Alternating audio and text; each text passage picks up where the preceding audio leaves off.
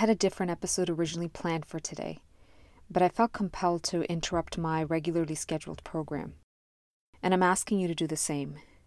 If what's happening right now isn't causing you to question, to do a gut check, to cry out, if it's not coming up in your boardrooms, in your leadership meetings, then I ask you, please interrupt your regular programming.